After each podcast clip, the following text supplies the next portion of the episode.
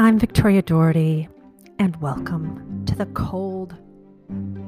Cold is the storyteller's church. It is the way revenge is best served, the way a war was fought, and the way a story should be told. And here in the cold, we talk about story most of the time, at least in one way or another.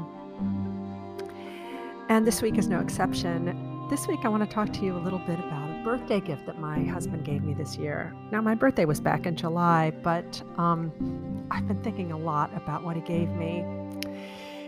He did something unconventional this year. Instead of a material gift, you know, like a pretty top or a little bling, a nice dinner, he gave me some inspiration. It came in the form of a five year old New York Times Magazine article, which he'd printed out on plain paper and placed into a clear binder. No frills, no professions of eternal love, not even a card. On the cover was a picture of this grizzled and intellectual looking Slav, very intense. You know, the kind of man who writes novels, then gets put in prison for it. His eyes seemed to burn with subversive thoughts. His name was Alexander Doba, and he was not a writer, or any kind of artist for that matter he wasn't even really much of a thinker, at least not in, in the classical sense, you know. What he was was a man of action with a mission. A nearly deaf, retired mechanical engineer who had kayaked alone across the Atlantic Ocean three times, the last being in 2017 at the age of 70. In his quest for conquering the ocean, thumbing his nose at all the naysayers out there, and vanquishing his own fears, he was forced to confront disasters that rank on a biblical scale. Like hailstorms of flying fish. Do you know how fast they go? This does not feel good. I swear I could hear his accent in my head, having grown up in a family of Slavs. He also got thrown from his kayak during a fierce storm, one of many he's survived, though sometimes barely. I woke up on the shore to the sound of screaming, my own. Hunger, sunstroke, sleep deprivation, salt induced blisters and rashes, hallucinations, loneliness, and a level of fatigue that defies description all stalked him on the high seas. I did it with no stuntman. Now you may be wondering, as I did, why my husband thought I would find kinship in Doba's adventuring. I'm not a kayaker or extreme sports enthusiast of any kind. I've had a lifelong fear of deep water, and the thought of spending weeks alone in the middle of nowhere and surrounded by sharks gives me the heebie jeebies. Scaredy cat probably best describes my approach to anything from finding a spider crawling up my leg to partaking in quasi life threatening activities like riding roller coasters. And I would never, ever be so ridiculous as to claim that I could conquer my chicken heartedness enough to do even half the things Alexander Doba has done. He has a level of grit that's present in only the true heroes among us. And I'm not one of those. Hell, I'm not even Polish. But there was something about the word Doba used to describe his outlandish journeying that holds the answer to why he and I may share more in common than it would appear. That word was katorga. It's a simple enough sounding word as far as Slavic words go three syllables, lots of hard consonants. The kind of word that forces your jaw open and pulls your face down when you say it.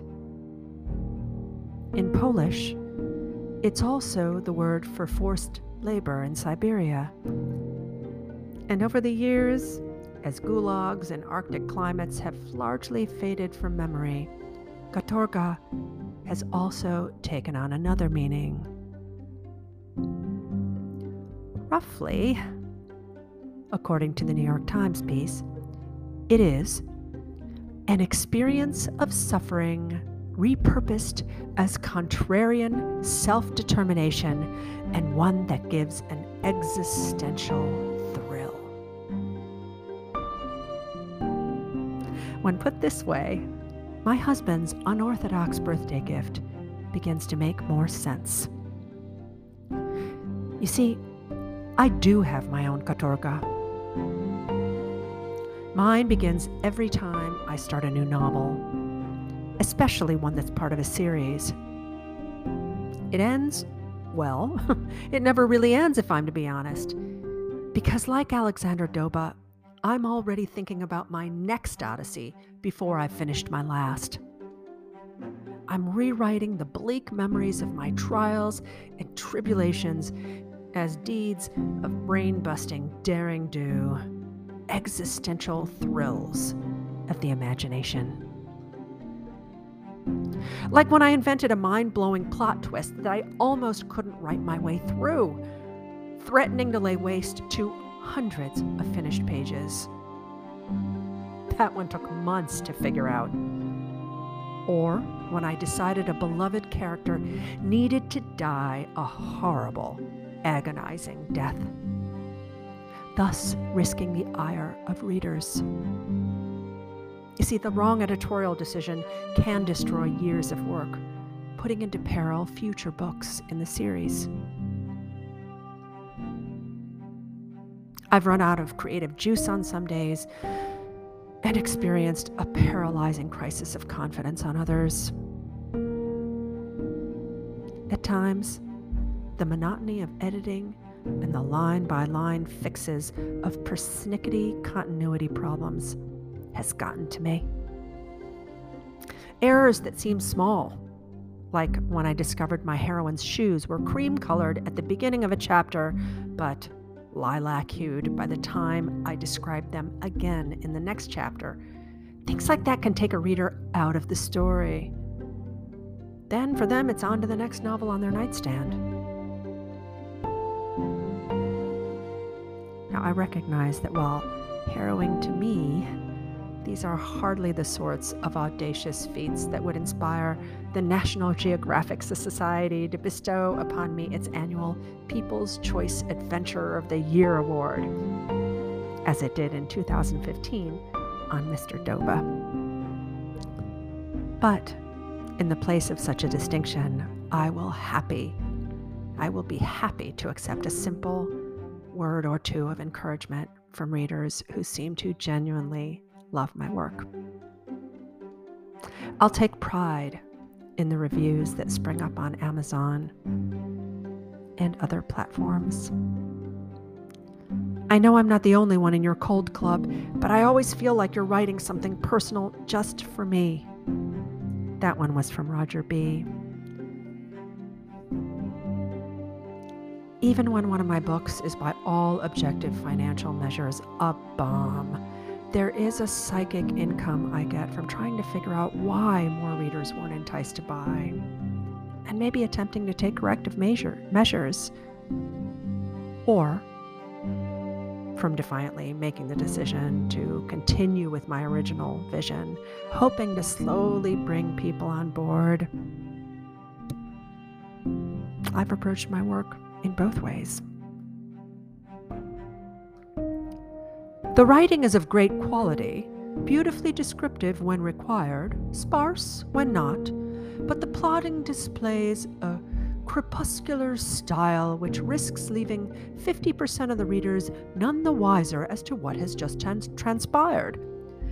It is possible to have hidden meanings and unforeseen plot twists without this much obfuscation. Just ask John Le Carre. that was a tepid two star Amazon review for Welcome to the Hotel Yalta, which was one of my first endeavors. It was a, a book of noir shorts.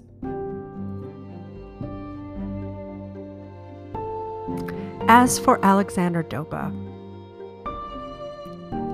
his own sense of motivation comes not from awards or even pats on the back from admirers, but from a common expression in Poland.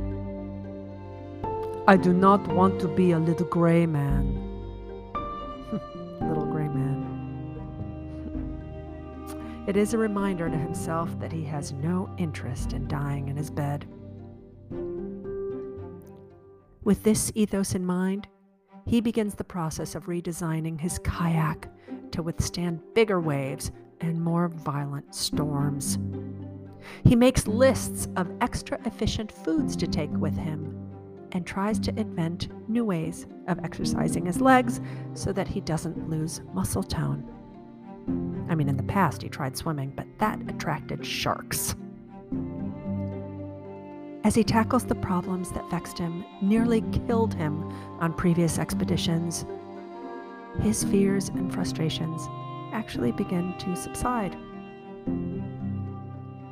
They're replaced by a deep longing for the turtles that he liked to commune with, whose shells he would tap as he swam by, and the birds who would land on his kayak, refusing to leave. Friends on the open sea. He starts to look forward to seeing them again. It's exactly this kind of reimagining of our drudgery as triumph that makes those of us who are perhaps a little obsessive continue the fight. Katorga is a tyrannical mistress for sure, but we can't help but love her and wait like fools for the kind word, the wink, the nod she throws our way. As for Alexander Doba, one of his katorgas did end up having her way with him. In February of 2021, he died while climbing Mount Kilimanjaro. It was not in an avalanche, or from exposure during a freak storm, or from a fall. After summiting, he asked for a brief rest before posing for a promised photo op. Then, according to eyewitness reports, he sat down on a rock and just fell asleep. I expect my Katorga will have the last word on me too. But I wouldn't have it any other way. And as for my newest Katorga, that, as most of you know, came out on September 20th. It is of Sand and Bone, book two of the Breath series. And um, I encourage you all to have a look and see if it's something that you're interested in. And if you do indeed read it, I ask that you leave a review. Even tepid two star reviews like the one I read, I really, really do appreciate and I take to heart and sometimes take action on, actually. So I, I very, very, very, very much appreciate both critical and um, gushing reviews and everything in between. So until then, until next week, rather, I ask that you stay cold, my friends.